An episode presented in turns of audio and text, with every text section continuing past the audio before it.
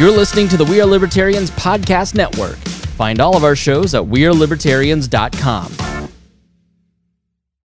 This episode is brought to you by Shopify. Do you have a point of sale system you can trust, or is it a real POS?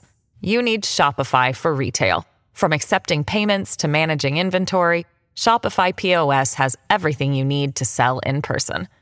Go to shopify.com slash system, all lowercase to take your retail business to the next level today. That's shopify.com slash system. You're listening to the We Are Libertarians Network. Find more great shows like this at WeareLibertarians.com.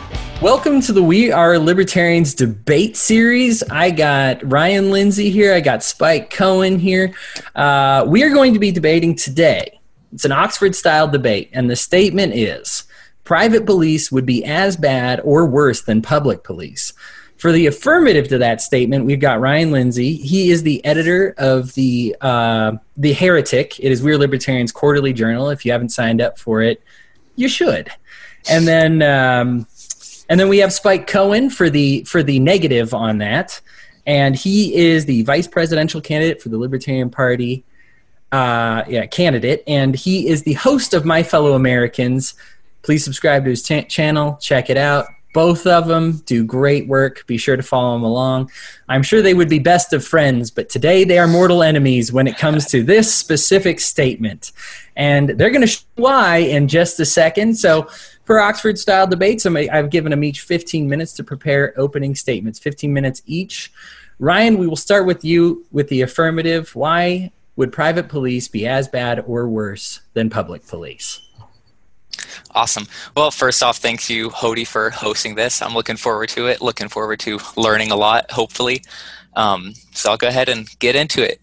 Uh, so the idea of privatizing police addresses the issue of how police are funded, but it fails to address the plethora of systemic and foundational issues that are inherent with the policing profession. Uh, police exist to enforce the will of the state this is a fundamentally different vocation than simply providing security. Rather than being a reactive role to respond to aggression, policing is a proactive role that initiates aggression. Just changing the way that police are funded doesn't do anything to change that. Policing is an inherently violent and aggressive occupation, whether carried out by a private or public organization. And just changing the way that police are funded, again, doesn't change that. Uh, the demand for policing goes hand in hand with the demand for over criminalization and a mass penal system. Just changing the way that police are funded, again, doesn't do anything to change that. We can imagine privatized police in two environments. Uh, one would be a privatized police force operating in a nation state framework, like what we live in now. The other environment would be a fully privatized anarcho capitalist type society. In this first environment, privatized police are and would be contractors hired by the state. This private public arrangement may lead to a temporary decrease in uh, cost, but ultimately, as with almost all private public hybrids, it would result in more corruption and cronyism without solving the underlying issues of policing. In the anarcho capitalist type environment, in a fully privatized society, the claim is that police would be contractors hi- hired by private individuals and groups, which would eliminate or at least reduce the potential for corruption and cronyism that comes with getting in bed with the state.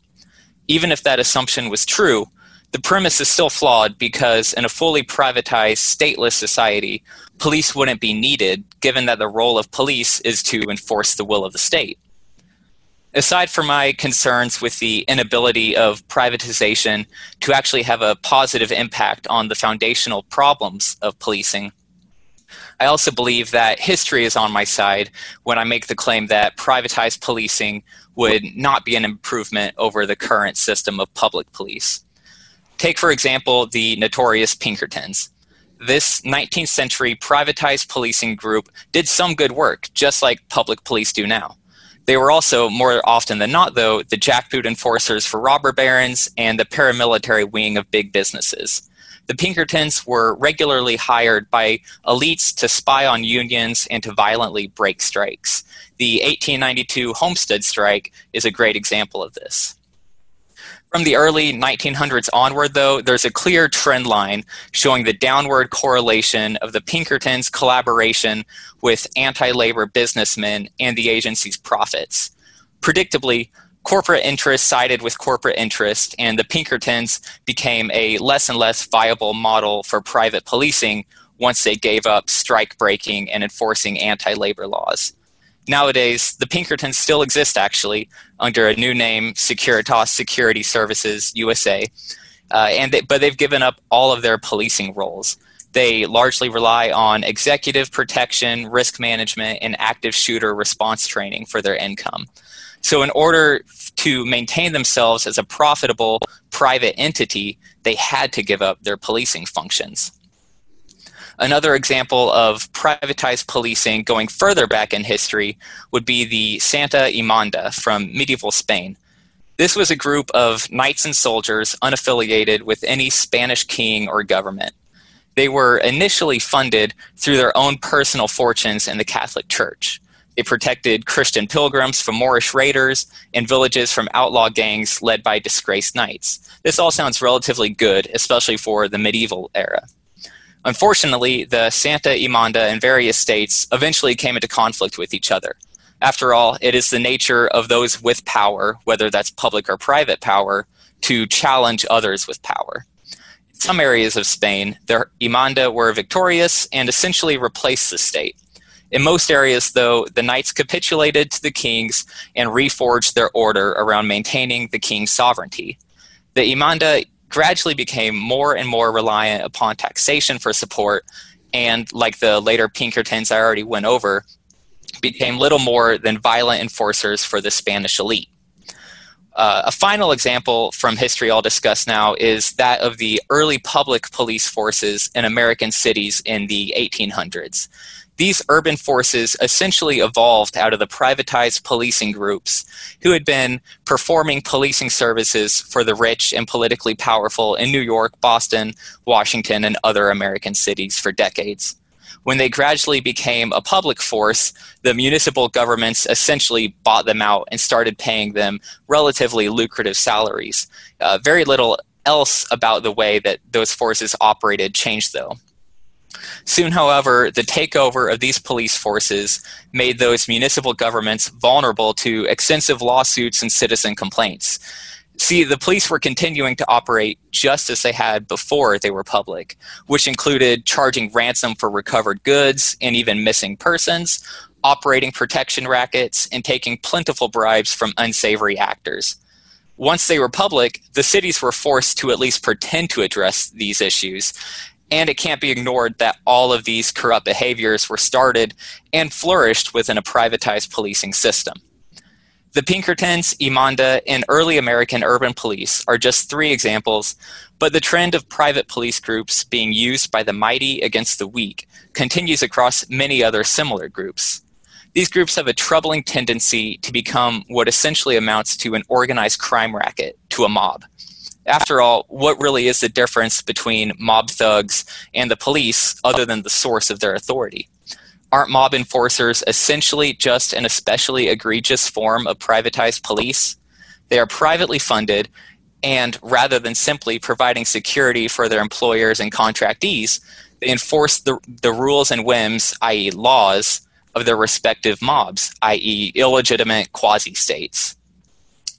Of course, there's the argument that different private police forces would compete for popularity by enforcing various sets of laws. While this would probably be true in the framework of a totally privatized society, I don't think it bears any resemblance to how private police would operate within our current statist framework. Private police organizations contracted by the state would not be able to pick and choose what laws they enforced or ignored. If they did so, they would quickly lose their contracts and licenses to operate in a police capacity. Even in a stateless, fully privatized society, this idea of different police forces competing to be popular falls flat. What about the millions of people who would live in areas with just one or two choices of police force? What about areas where what was unpopular or what was popular included awful things like police brutality, draconian d- drug laws, racist stop and frisk esque policies, etc. Competing for the popular will in no way guarantees a more libertarian, a more peaceful form of policing. And if the popular will was such that most private forces would never even consider enforcing anti humane, anti libertarian policies, then I'd say that that society has evolved to such a high level that the role of policing is no longer necessary at all. Furthermore, I fear that the various privatized policing forces would be less inclined to compete against each other than to collude and collaborate, collaborate to cartelize their industry. Uh, again, it's important to distinguish between security forces like security guards, neighborhood watch, etc., and police. Just as the profession of security guard is dependent on threats to security existing, the profession of police is dependent on threats to the state's authority existing.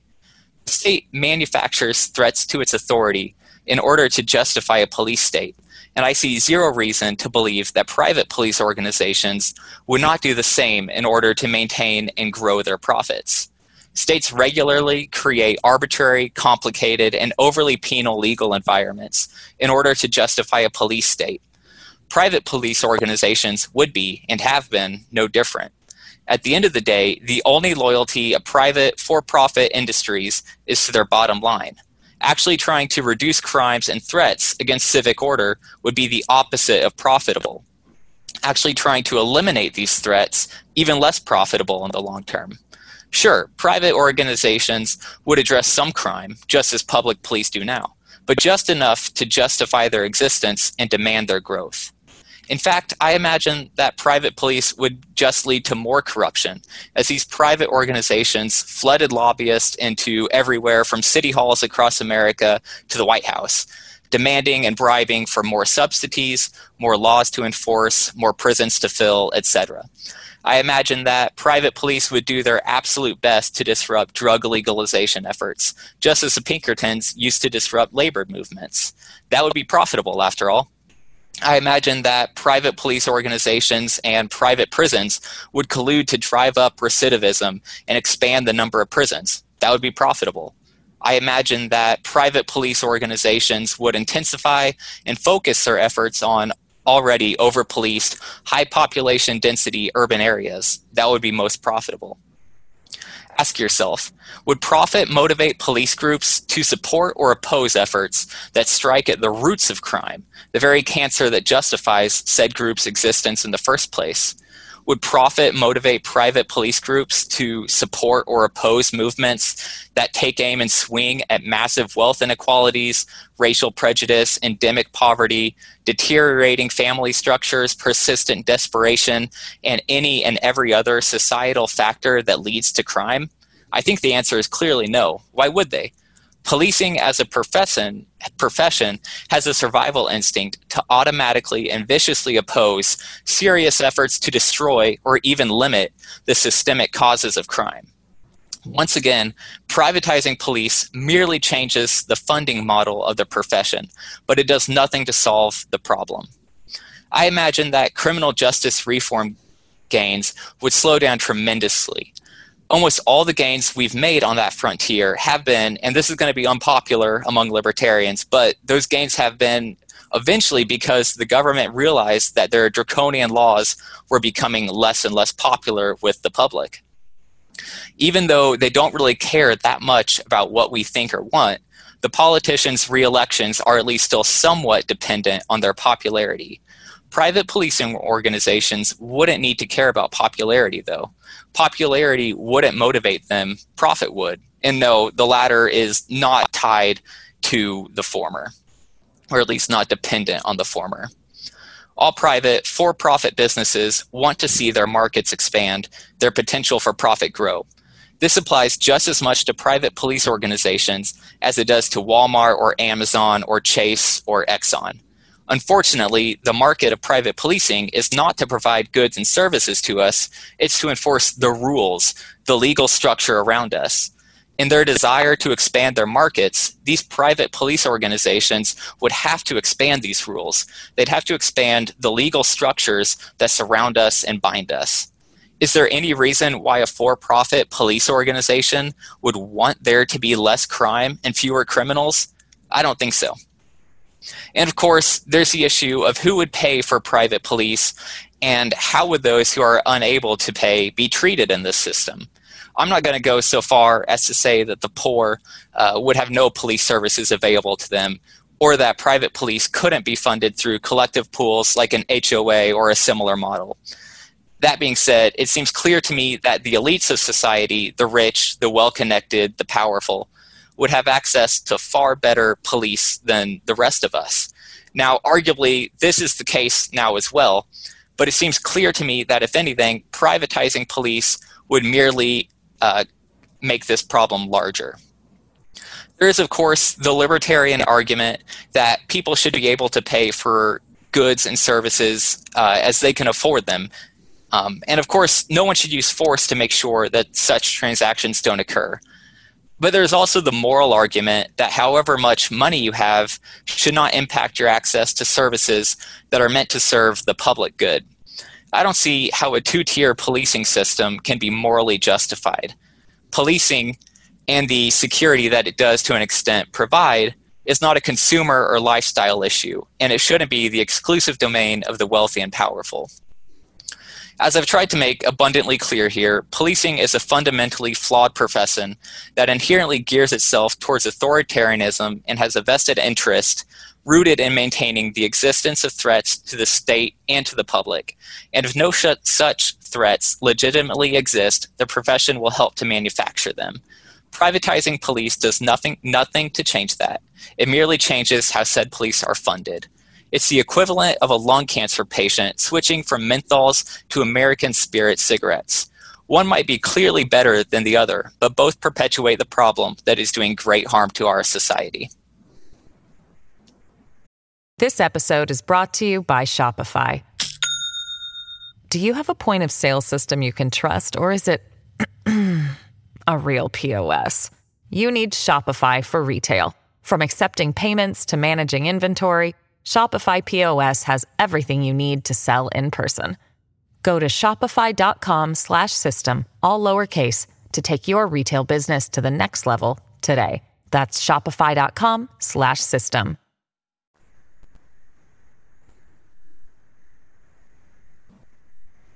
Awesome. Thank you so much for that, uh, Ryan. And we are going to give 15 minutes to Spike Cohen. Spike, why wouldn't private police be as bad or worse than the public police? Well, guys, unfortunately, I think we may have a situation where Ryan and I are going to agree uh, more than we disagree. So I'll get to work here. So, guys, I will try my best to get through this as quickly as possible because I value your time almost as much as I value my own.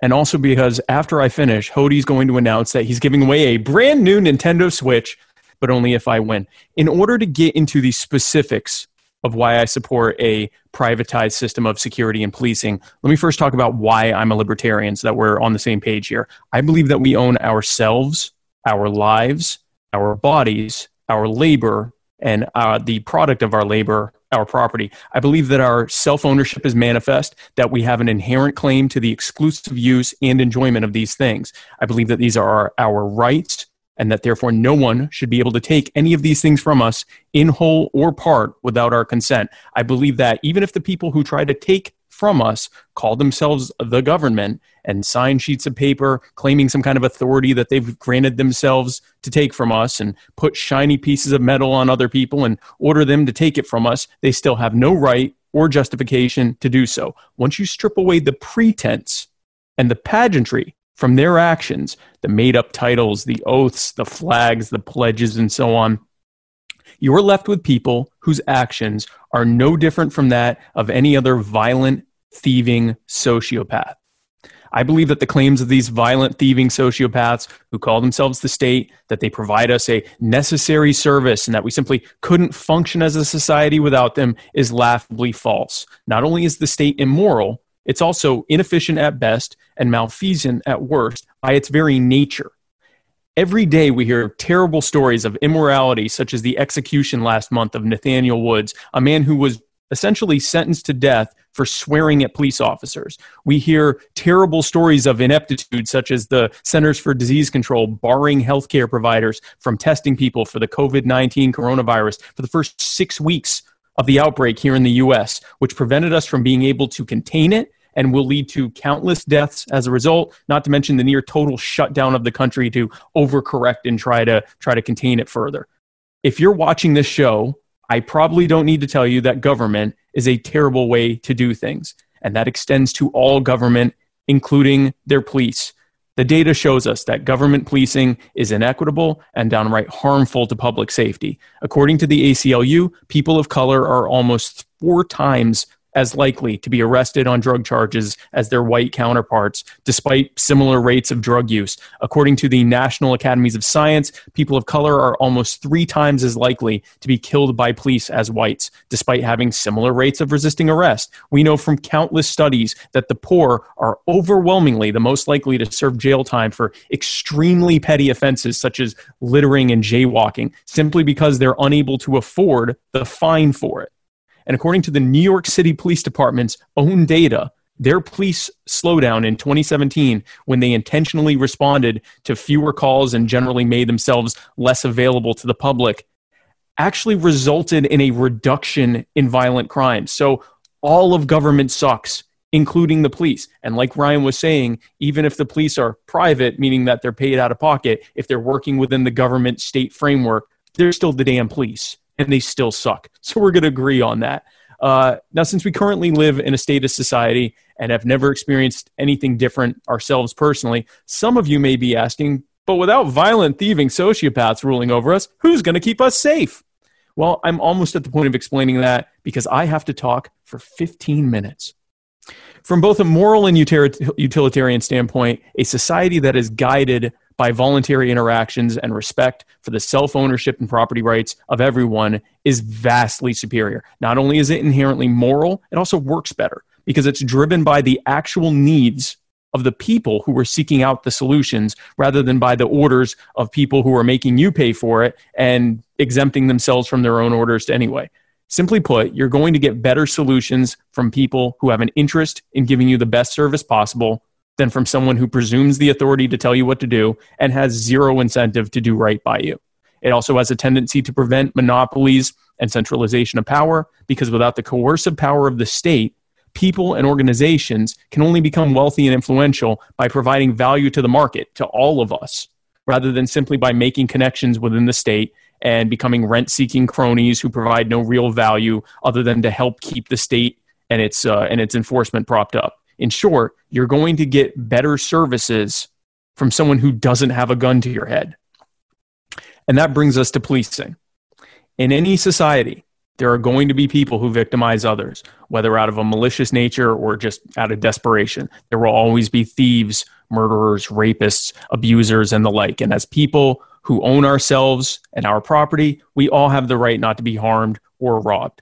So then, in any just and civilized society, there will need to be some need. Uh, there will be some need to enforce our rights and safety against those who would harm us. And while many of us may be in a position to enforce that ourselves directly, many of us aren't. Many of us aren't able to effectively deter, deter people from victimizing us. And so, any community, a voluntary community, a statist community, any community is going to have some demand for the service of protecting and enforcing our rights and our property and our lives against aggressors. Uh, and I believe that that enforcement can be met by private or community, uh, if you prefer to say that, police services and security services. The objections to this model typically fall under these two main questions.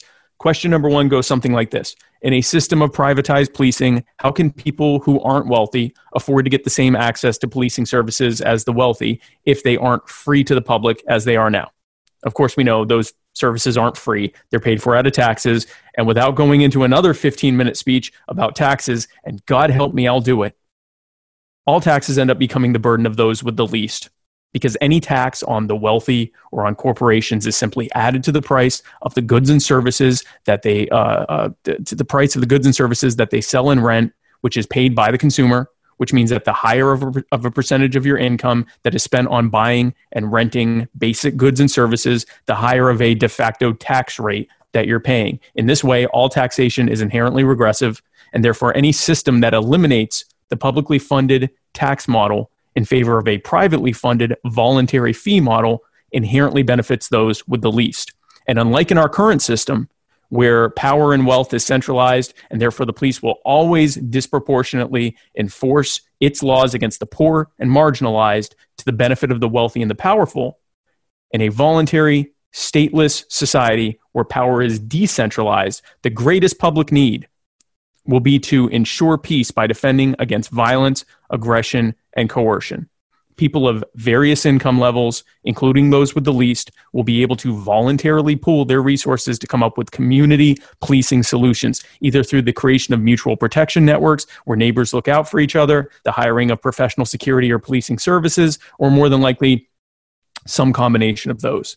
And because they're not mandated by law to police themselves in a way that may not benefit them, they'll be able to easily custom tailor their solutions to meet their needs in the best way for them. They're not going to create a bunch of laws just for the sake of having laws to enforce and prisons to fill when it's them that will be having to pay for it directly, both with their money and their lives. Question number two is also a great one. What stops a private police force from becoming a de facto government over time? This speaks to an eternal debate between anarchists and everyone else, which we will probably be delving into shortly, as to whether or not a voluntary society can remain voluntary and sustain itself, or whether it will always end up reverting back to our current status quo, where we are ruled over by warlords who rob us of our property, our rights, and our dignity to the benefit of themselves and their favored cronies. Well, I certainly hope that doesn't happen.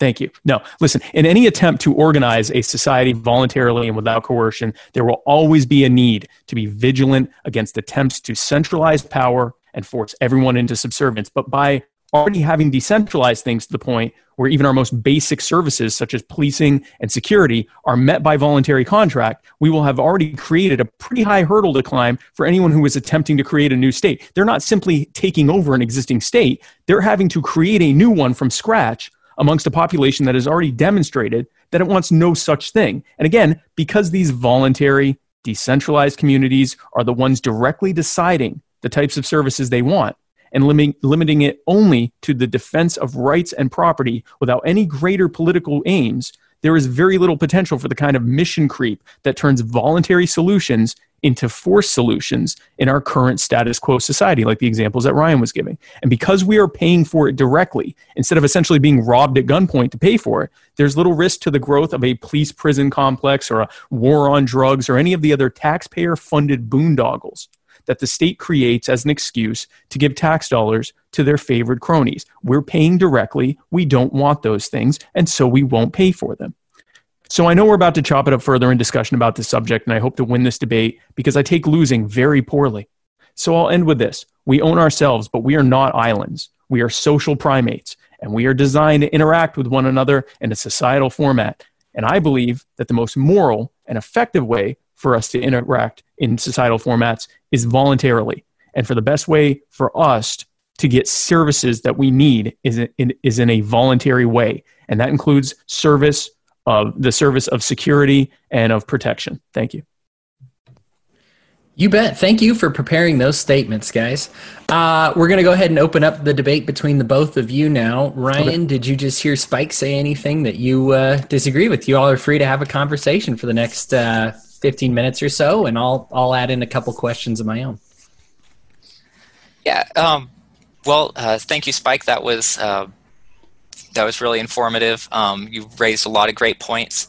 Um, I think the the off the top of my head, the main thing that stands out to me as something I disagree with is, okay. um, I guess your uh, your belief that, like you said, mission creep wouldn't happen.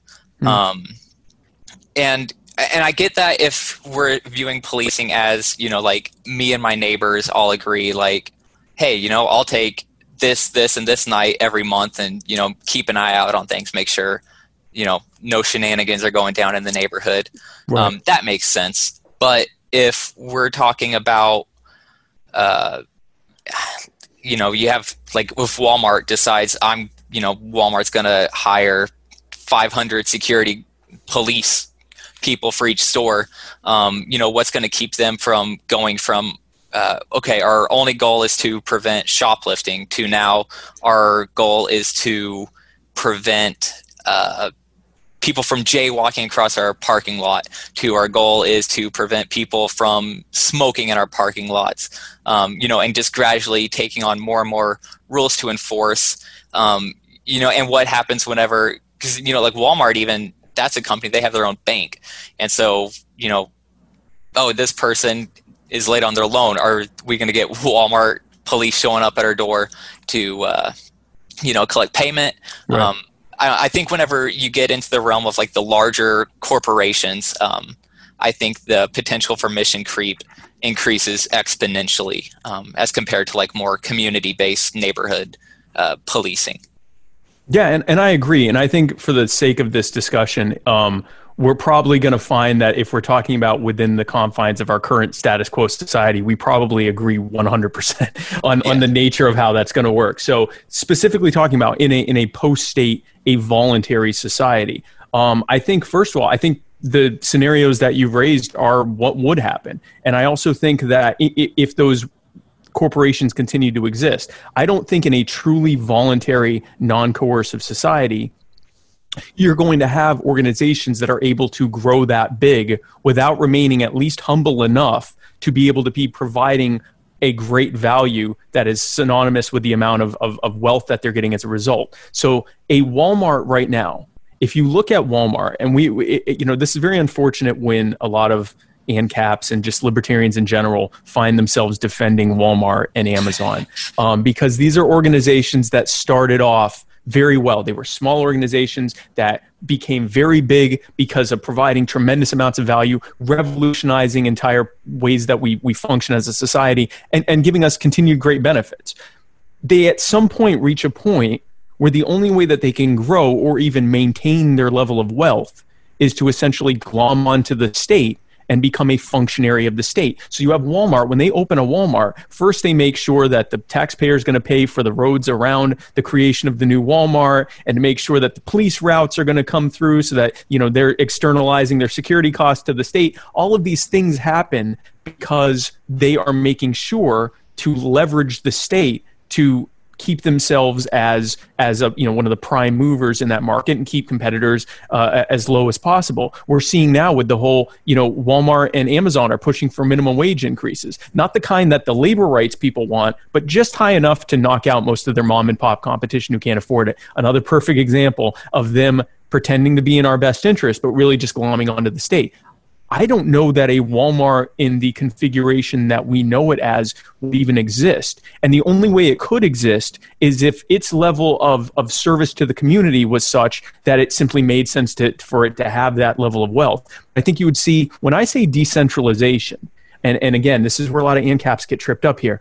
A decentralized society is going to be a decentralized society. You're not going to see in a truly non-coercive society, you're not going to see something be able to grow to the level of an Amazon and remain there and get bigger and bigger and bigger because it doesn't have a state to enforce it as a as a de facto monopoly or even as a, a dominator of the market. So there's going to be constant churn of of new competing services, and that would not just be in the policing, but in those examples you gave. So, for example, if a grocery store chain that was larger uh, you know, because I mean, it's not to say that there can't still be large companies and things like that, but if a larger chain started really having enough mission creep that it was, you know, arresting people in their homes for not paying their MIC loans off, then you're going to start seeing enough pushback from people saying, hey, you know what? I'll pay a little extra for bread to not get arrested at home because, you know, I was a few days late on a payment. Like if they, if they go past a certain point where they're no longer, you know, just enforcing you know security on their lot or you know making sure that people aren't harassing people in the parking lot or making sure that the people that are there are actually there to shop or whatever which is their right on their property. Uh, if they start actually going into you know enforcing themselves outside of their domain and creeping and creeping further and further into our lives there's going to be a natural pushback and it doesn't have to be a violent one. It can simply be us saying yeah, I'm never going to go back there again, and telling other people about that, and you know, you know, basically the the the I guess voluntary society version of Yelp or you know, Urban uh, Urban Spoon and all these different things where we say, you know, listen, uh, and, and social media where we say, hey, listen, you know, these people are turning into that thing we didn't like. Um, so I think that there's a natural pushback that's going to happen, and I don't think any. I'm not going to defend any human set of interaction as being utopian in nature because it's not going to be.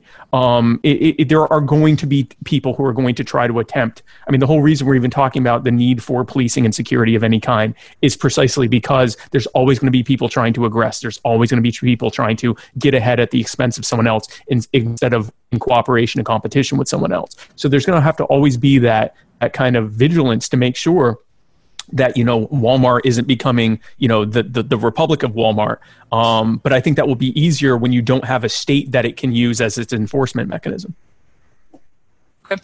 Yeah. No. That. Um, thank you for that clarification. Um, and I, I, definitely agree that uh, I like how whenever you say decentralized, you actually mean decentralized. I hear actual decent, right? Yeah, a lot of ANCAPs talk about a stateless society, but really all they mean is that instead of Washington D.C., you know, it's Bentonville, Arkansas, and Sam Walton's descendants making all the decisions. So, right.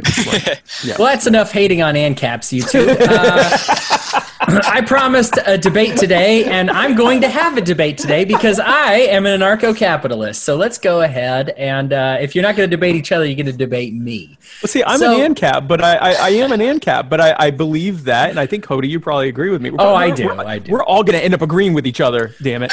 I, I actually, um, I am going to disagree with you in in this aspect, and I will okay. say this: that even. Uh, I would contend that even in the current framework of the current system, that a private police force is better than a public police force. I simply am just going to give you some statistics and I'd like for you guys to tell me what you think of these statistics. We have I'm not very, debating you. we have very, we have very few. Uh, part of the Oxford format is taking uh, taking questions from the forum, and I'm the only guy on the forum, so you get my questions. Uh, there are very few districts that actually have private police, but we actually do have some that have private police here in the United States. Um, among them, when they went to private police force, they halved their call times in response to 911 emergency calls. They virtually eliminated all their victimless traffic crime tickets. They went from a 30 year wait time on their rape kits to a three week time on processing rape kits.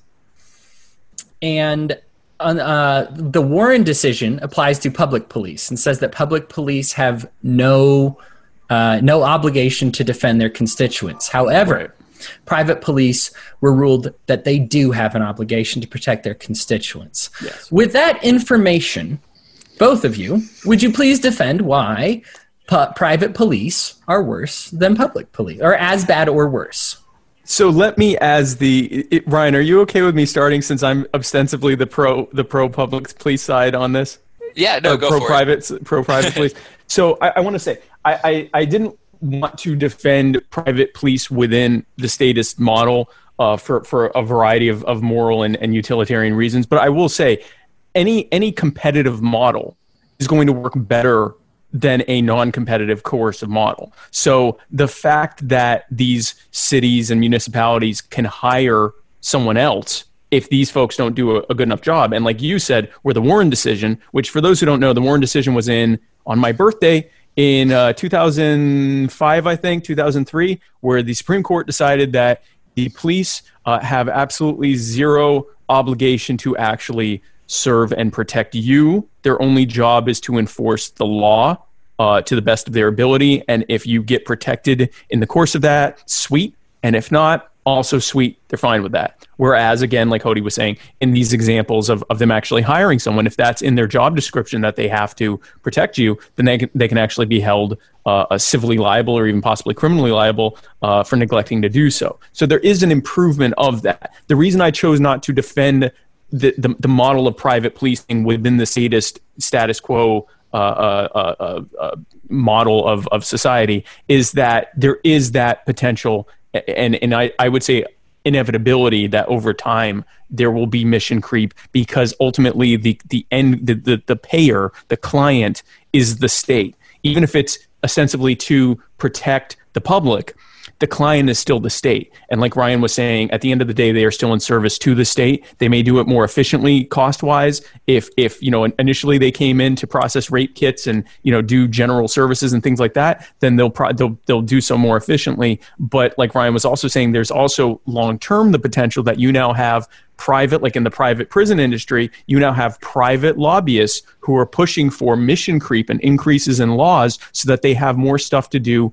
in service to the state. So, yes, immediately short term, uh, apples to apples comparison, uh, the private police are going to be more efficient and, and possibly even more equitable in the way that they deliver services. No comparison by the simple matter of the fact that they can be fired and replaced with another service who can. Long term, in terms of dealing with the societal reasons that we have problems between the police and the greater community, it doesn't address that because the nature of the problem is directly related to the violent coercive monopoly that presumes authority over all of us, which is the state. All right, Ryan, you now have an obligation to disagree with that. yeah, we're so, we're gonna have some disagreement eventually. Here we go. So, um, okay, so some of those stats you're pointing out, um, you know, talking about like the the lowering of the traffic tickets and faster processing rape kits and um, all that stuff.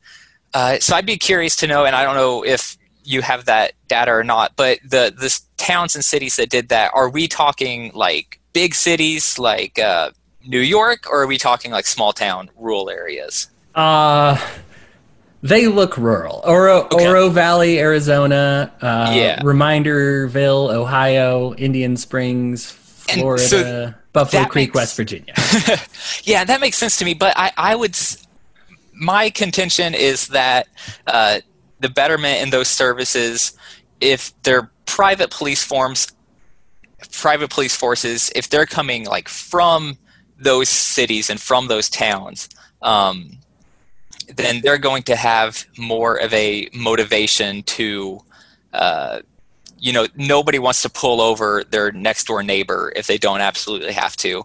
If you're processing a rape kit of somebody that you are, you know, within at least three degrees of separation from, you're probably going to do it a lot faster than if it's just somebody you know one out of a million people that lives in your city or area um, and likewise and that's actually uh, and you could say that lots of public police live in their areas too but it's actually very common especially nowadays because of how unpopular police are for them to actually live quite a ways outside of the areas that they actually um, you know patrol or have authority in.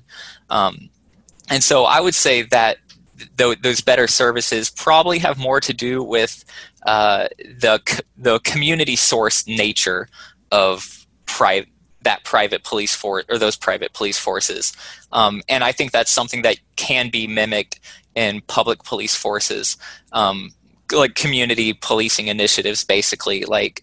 Um, you know, if you want to patrol, like I live in Springfield, if you want to patrol the northwest side of Springfield, you got to live in the northwest side of Springfield. And I think even whether public or private, you're going to have better interactions and better relationships with that area. Um, trying to think where else. I had another thought. that was my main point for sure, though. That's all right because I do have one more question. If you, I actually, I have a rare moment. I have Go a rare moment of disagreement with. Oh, I'm sorry. Am I breaking Oxford laws? No, you're good. This okay. is open open forum. You're good. That's what I thought. That's what I yeah. thought I wanted to make sure. So I do have one point of, of disagreement with Ryan there. I do agree. I'm already starting by agreeing again. Uh, I do agree that Ryan, you ignorant slut. No, um, I do I do agree that um, it's probably best for people to be closest to the community that they're enforcing.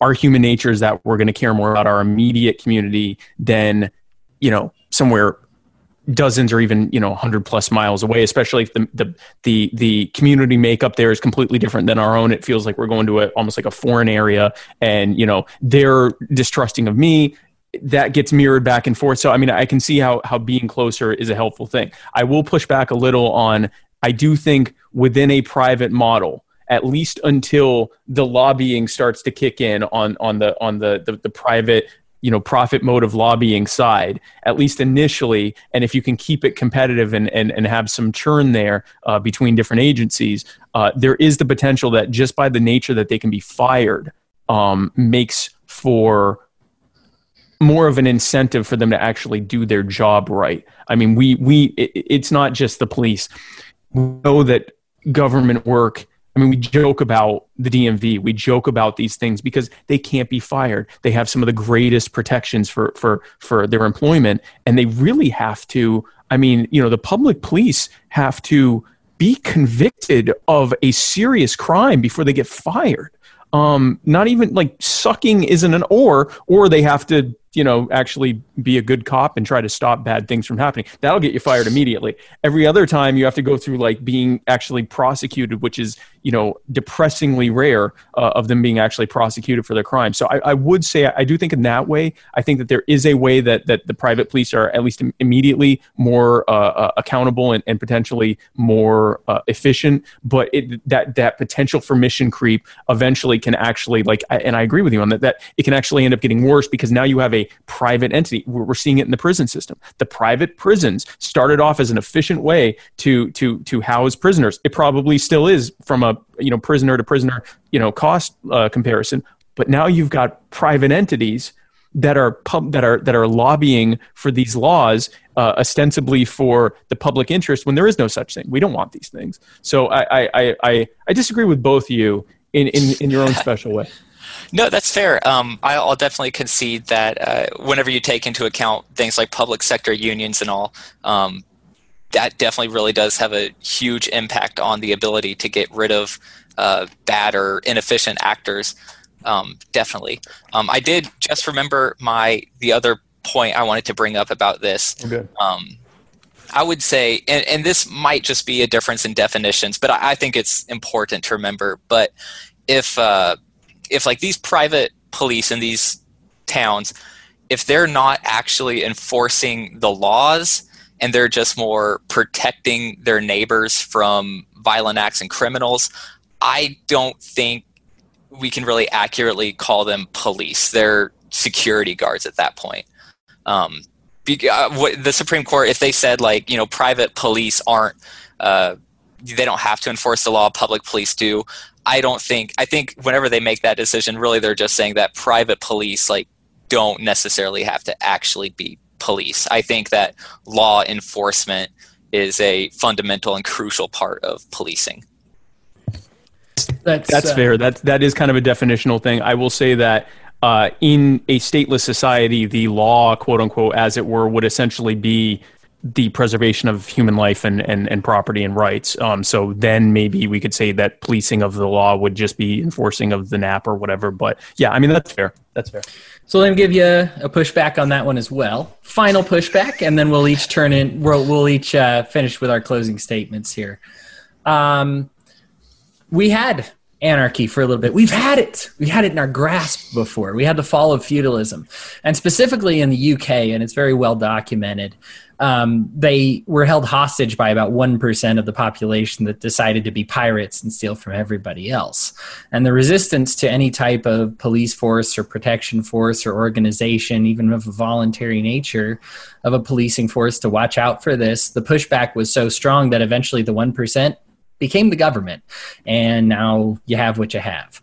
So if private, public, if the policing is so bad, what happened in the UK? And what will we do to stop it from happening again? Do you want to take that first, Ryan, or? You can take that first. okay, that's fine, no problem. Um, so I, I would say that uh, again. I, I think that that underscores. I think I'm winning. Am I winning? Did, is someone?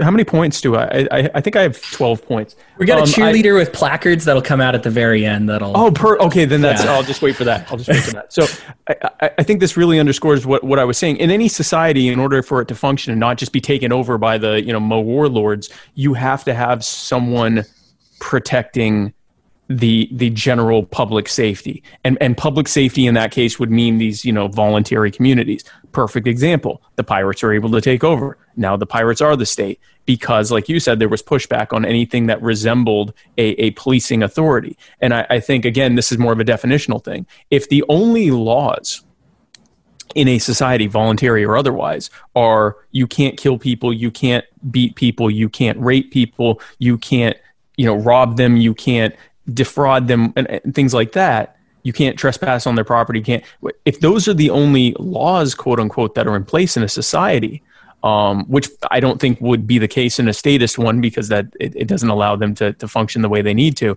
But if we live in a society where those are the only laws, and the people that are enforcing those are the de facto police, and essentially all they're doing uh, is making sure that we are safe from those things, then I, I would say most people would argue, and I would be one of them, that that is a society that is allowing itself to be free, not just from the centralized violence of the state or the threat of someone centralizing violence and becoming the state, but also from the the and here we're getting into positive rights, but safe from having someone harm you. Uh, uh, just in a, in a decentralized way, or, or, or, at least somewhat of a, a deterrence of that happening. Um, and if we call that policing, that's that's fine. Um, so that's why I would say no. I mean, if we just try to have uh, utopian uh, uh, anarchy where we say no one's going to hurt us because we're all living voluntary. That's going to fail, and I, and I don't think anyone can seriously propose that. And I, I don't, Ryan, you're not that you're not proposing that there's no enforcement or, or protection against those that would try to harm. Correct? I'm, I'm not. I'm trying not to put words in your mouth. Uh, I'm I'm actually a pacifist, so okay, okay. Okay, so then, so then this here here's a thing we can disagree on, Ryan. yes. So I am not a violent person. I do not like violence. I think pacifism is an absolute. God, I'm doing it again. I'm agreeing with you. Uh, I, I, I think that is a very noble thing. I do think that there are people who will always try to uh, that will always try to take advantage of that. Whether you're a part pacifist or they're just in a position to try to harm you. Uh, and it doesn't. You know, we always go to like someone going to beat you up or someone's going to you know try to kill you or whatever, defrauding you uh, uh, trying to steal your identity, that kind of stuff. It doesn't have to be like a, a, violent physical aggression. Any kind of aggression against your your body, your life, your property, your your your, your money, your rights, and all and so forth is is an act of aggression. And, and unfortunately, I think it is a, in the same way that anarchy is a laudable and, and attainable a, a, laudable goal to always be pushing towards to, to hopefully achieve i think pa- pacifism is similarly a, a, laudable goal for us to try to do to be as passive as possible to find nonviolent solutions. But i do believe that because of our inherent nature as social primates that there's always going to be at least someone who's going to try to push back against that. And that that's why even if it's again you know na- na- neighborhood enforcement or some kind of level of community security policing whatever word we want to use for it to have someone there the so-called you know rough men who protect us at night or whatever that that are doing basic level of protection. But with the idea that that's all we want them to do and it's a very specific and clearly defined thing that it's not oh protect the public from you know uh, from you know someone uh, uh, you know smoking a joint or or you know uh, starting a business without a license or, or even having licenses to begin with but harming other people um, so I guess we, we can disagree on that just because I'm not a pacifist, but I also think like the more of us were pacifists, probably the better it would be, um, just by definition. But I, I also think that the reality is that even if we live passively or, or peacefully, I should say, in in how we conduct ourselves, I think we should always be mindful and vigilant of the fact that there are some people that that might actually take advantage of that, even if it's not in a violent way, just to defraud you or something like that. Yeah, no, definitely. Um, and uh, I, I, agree with what you said that uh, anarchy, a stateless society, um, and pacifism, those are both very aspirational goals. Um, you know, personally, I don't, I don't know if they're they're realistic at all. It's just something yeah. like this is a general this is a general target we're aiming for and whatever we can do to get closer to those things is good um, right. i would i think for me uh, and this has a lot to do with just my personal convictions and beliefs but for me the two go hand in hand um, if you don't have a gradual decline in statism uh, along with a gradual decline in our collective societal um, willingness to use violence on each other, then I think that the the growth towards anarchy will naturally decline. Um, yeah, I think you have to have the two go hand in hand, and so I, I would say a society where uh, you know, like you were saying, where the only law is don't hurt people, don't take their stuff, to right. quote Matt Kibbe. Um, yeah, yeah. if that's where that's the only law, um, then that's basically a stateless society, and it's hard for me to imagine that society existing stably for a long period of time, and also needing um, a group of basically private security to enforce or protect that law. Um, it seems like if you have that stateless society where that is like the only understood rule, I guess, um, then it, it, like society has advanced to such a point where you don't, it doesn't need to be enforced regularly, if at all.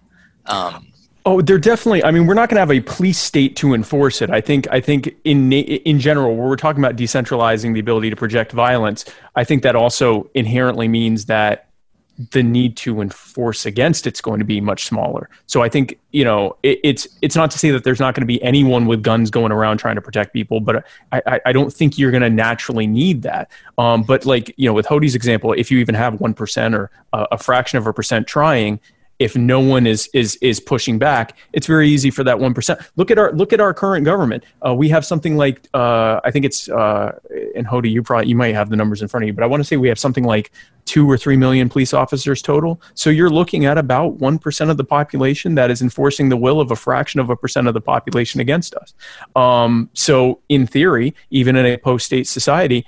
A very small fraction of the members of that society, if there was no one trying to keep that that that potential that, that primal nature that many of us have to try to control others in check uh, then it could be easy for them to rise up. But i mean yeah i mean people will ask me do you think anarchy is an achievable sustainable thing? And i say i have no idea. I just know it to be the only moral and consistent and efficient framework that I feel comfortable proposing. And I think that at the very least, we need to be moving, stop moving in the direction opposite to that and start moving in the direction towards that. Uh, and wherever we get, that's why, you know, I have no problem teaming up with with you know minarchist and constitutionalists and, and small government types um, on, at least on, on the issues that we agree on, or with anarcho-communists and anarcho-syndicalists and anarcho-mutualists and, and every, you know, across the panarchy spectrum, eh, you know, because we're all agreeing that we need to go way towards that way. And as we get, if we actually ever get close to that, then we can start having, you know, more uh, spirited debates on, you know, where exactly we need to stop, if at all. But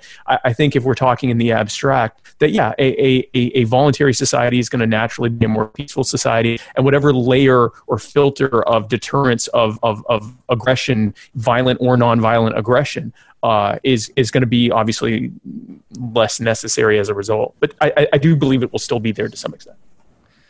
I will thank you both for your time, and you each get five minutes to bid every up to five minutes to bid everybody adieu. By the way, Spike, I whipped out my calculator real quick. Eight hundred and fifty thousand law enforcement officers across That's the United it? States. That represents 02 percent of the population. Wow! So there you go. Uh, that's law enforcement. That's not military, but there you go. I, uh, I may have I may have been including military in that because I know like a two million number, but that's wow. Okay. Yeah, there you go. Uh, hmm. based on a very quick Google search and perhaps my bad math, so we'll see. Uh, um, well, I think we both agree I won the debate, but you each get five minutes to try. you each get five minutes to try to prove that wrong. So, Ryan, go ahead, buddy. yeah. So, uh, thanks again, Hody, for putting this on. This was a lot of fun. Um, Spike, thank you for uh, participating with me. Um, you made me think about a whole lot of stuff. Uh, you had some really informative, um, thoughtful things to say, so I appreciate that. Um, again, I think, uh, and this is going to be restating some of what I opened with and talked about during the debate, but I, I think um, fundamentally that uh, I, I believe in the axiom that power corrupts, and that includes private power um, just as much as it does public power and I think you know, like like Spike mentioned, you have two million two million law enforcement and military uh, personnel controlling a country of 330 million people, um, but they're able to do that because they're not against the will of all 330 million of those people. Um, lots of us have been demagogued into, uh, you know, believing in the laws they support, and that demagoguery, I don't think, is uh, un unbreakably linked to the state. I think the state is just the tool that demagogues use um, to gain control.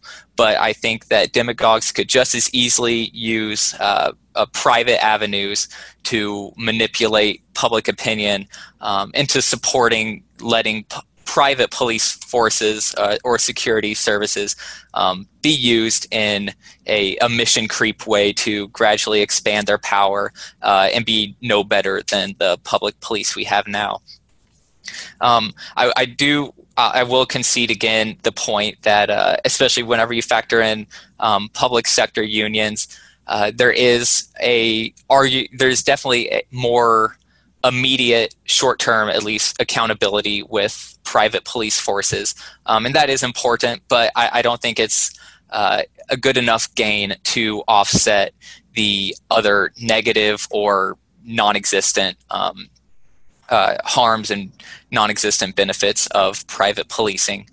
Um, and so again, and I don't want anything that I said here to be taken as a defense of uh, public policing either. I think that profession is just as bad and should be shrunk or done away with. Um, either of those orders. Um, but I, I, just am trying to say that uh, private policing, I think it doesn't do enough to address the core issues with policing that make the profession um, so geared towards authoritarianism um, and aggression, uh, and especially if it is a largely for-profit, um, profit-driven private policing group, uh, I don't see how a group like that wouldn't eventually uh, try to expand their markets by, uh, you know, using demagoguery or other tactics to create uh, more law, more laws, um, whatever those would look like, in you know a stateless society, um, and eventually to the extent where it wasn't a stateless society anymore. Um, and I'm glad that we could agree that, pri- for the most part, that private policing in a uh, in our current status framework um, is probably no bueno. Um, you know, lots of cronyism that comes along with that. Um, so yeah, this was a really fun discussion, um, and it's really got my got my brain going. So thank you both. Oh, of course, buddy. Uh, Spike, five minutes to bring us home, baby. Awesome. So, guys, I actually didn't write a, a, a ending speech because I fully expected to have won so uh, uh, sing, so so overwhelmingly that both Hody and Ryan would just be crying right now, and uh, so that I could just kind of you know just comfort them in, in their time of need. So I didn't I didn't come up with a speech, and so I'll just I'll, you know I'll kind of sum up what we were talking about. The thing is, guys, I, I don't want to I don't want to pander to you. I refuse to pander to you or, or anyone else. And so as someone who who never panders, I just want to tell you that I think it's very clear uh, that in a, a government model of society, you're going to get bad solutions, and we we all three agree on that, except for Hody, who's looking for a reason to disagree with with one of us for something. Please God. Um, but I, here, here's what I want to leave you with. Um, any way that you, anytime you want to get any kind of service, whatever it is, policing, food, housing, whatever. Anytime you want to get a, a, service, there are essentially two ways you can get that service. One is through uh, in an open market with competing providers who are trying to provide you with the best service uh, so that you will go with them over their competitor, uh, which gives you uh, as much value for your money as, is, as, possible given the scarcity of the of the uh, the, the, goods and services in, in question. Uh, and the other is through a monopoly, which doesn't have to give you a good service at all. Um, because they're the only business in town. And if you need it, you have to pay what you have to pay. Government is a violent monopoly that is financed by theft and that is enforced with threats of anything from kidnapping to further theft to even murder uh, or assault uh, if you don't comply with them. And I think anyone who tells you that the best way that you're going to uh, to get a provision of service is through an organization like that who essentially has a gun to your head and to the heads of your children uh, and is telling you that you simply have to go with what they say not just because they'll they'll hurt you if you don't but also to try to delegitimize the idea that you know to, to gaslight you and tell you that they're providing you with a great service they're a gaslighting abuser, and, and there's no reason to think that you'll get good services from them. Um, I think some of our disagreement tonight was mostly over terms what is or is not policing in a, in a post state society. But I think any libertarian thought of self ownership and non aggression and voluntarism, ultimately that is going to forcibly lead itself to the reality that the state what calls itself the state or the government is an illegitimate organization. It is unfit to exist both from a moral and utilitarian standpoint. And, uh, and whatever solutions look like outside of that, whether we're calling it private uh, uh, uh, uh security or policing, whether we're calling it private or voluntary, ultimately it boils down to the same thing free people who recognize their self ownership and the self ownership of those around them who are voluntarily cooperating with each other to come together and find solutions for the types of things that they need. In this case, you know, safety and, and security. Um, and so I just want to thank Hody again, who will never have me on his show uh, because I refuse to disagree with people. And uh, I'd like to thank Ryan for uh, for uh, I guess we'll call that a, a debate. Uh, we, we did some debating. I, I think that uh, I'm, I'm, happy that we it's more of a forum than a debate, I guess. but thank you, thank you for both of you for letting me talk and check me out at Real Spike Cohen on Twitter and. Uh, facebook.com slash literally spike cohen or uh, if you're searching in the facebook bar spike cohen comma, your next VP. Uh, and if you are a Libertarian Party delegate, I hope to have your support and endorsement for the Libertarian Party vice presidential nomination whenever we have our convention in May, go. or if it ends up getting canceled, then rescheduled for something. Whenever we decide to choose someone, I hope I'm your pick. And guys, subject to pandemics, again. yeah, you bet. Uh, Ryan, uh, you want to give them any credentials? Any anything they should check out for you to find you? to get access to whatever you're into?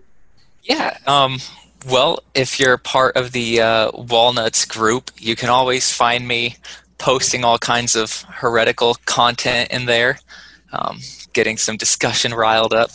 Uh, and if you want to uh, check out it, um, the uh, the magazine that I do for Wall, um, you can go to thehereticjournal.com uh, and you can check out all of our past articles. Um, we also have a blog, and it's linked on that website. But if you just want to go straight to that, uh, just um, hereticjournal.home.blog. That's uh, our blog, and uh, Hody contributes to that. Um, and I, I, write a lot on that. So uh, yeah, and we're on Facebook. Um, just Heretic, search for us there, uh, or Twitter and Instagram at wall underscore heretic. Yeah, it is uh, verified the best Libertarian Quarterly Journal, verified by me, um, totally unbiased. But yeah, it, it's the best. Uh, Spike Cohen, Ryan Lindsay, Wall Patreons. Thank you everybody so much for making this happen. We cannot wait to do the next debate. I appreciate these two very much. Uh, they were very respectful, so please be respectful to them if you find yourself wanting to debate to them based on this debate. You can be disrespectful to me. I can take it, but they're sweet souls. Please be nice to them. uh, again, guys, thank you so much for tuning in, and we thank will you. see you next time. You're listening to the We Are Libertarians Network, and you can find more great shows like this at WeareLibertarians.com. Shows like We Are Libertarians with Chris Spangle, The Brian Nichols Show, The Boss Hog of Liberty, Now Hear This with Chris Spangle, Gingerarchy with Tricia Stewart Mann, and our training podcast, Upward Libertarian Activism. All of these shows are supported by our patrons. If you'd like to become a Patreon member, visit WeareLibertarians.com. Thank you so much for listening to this show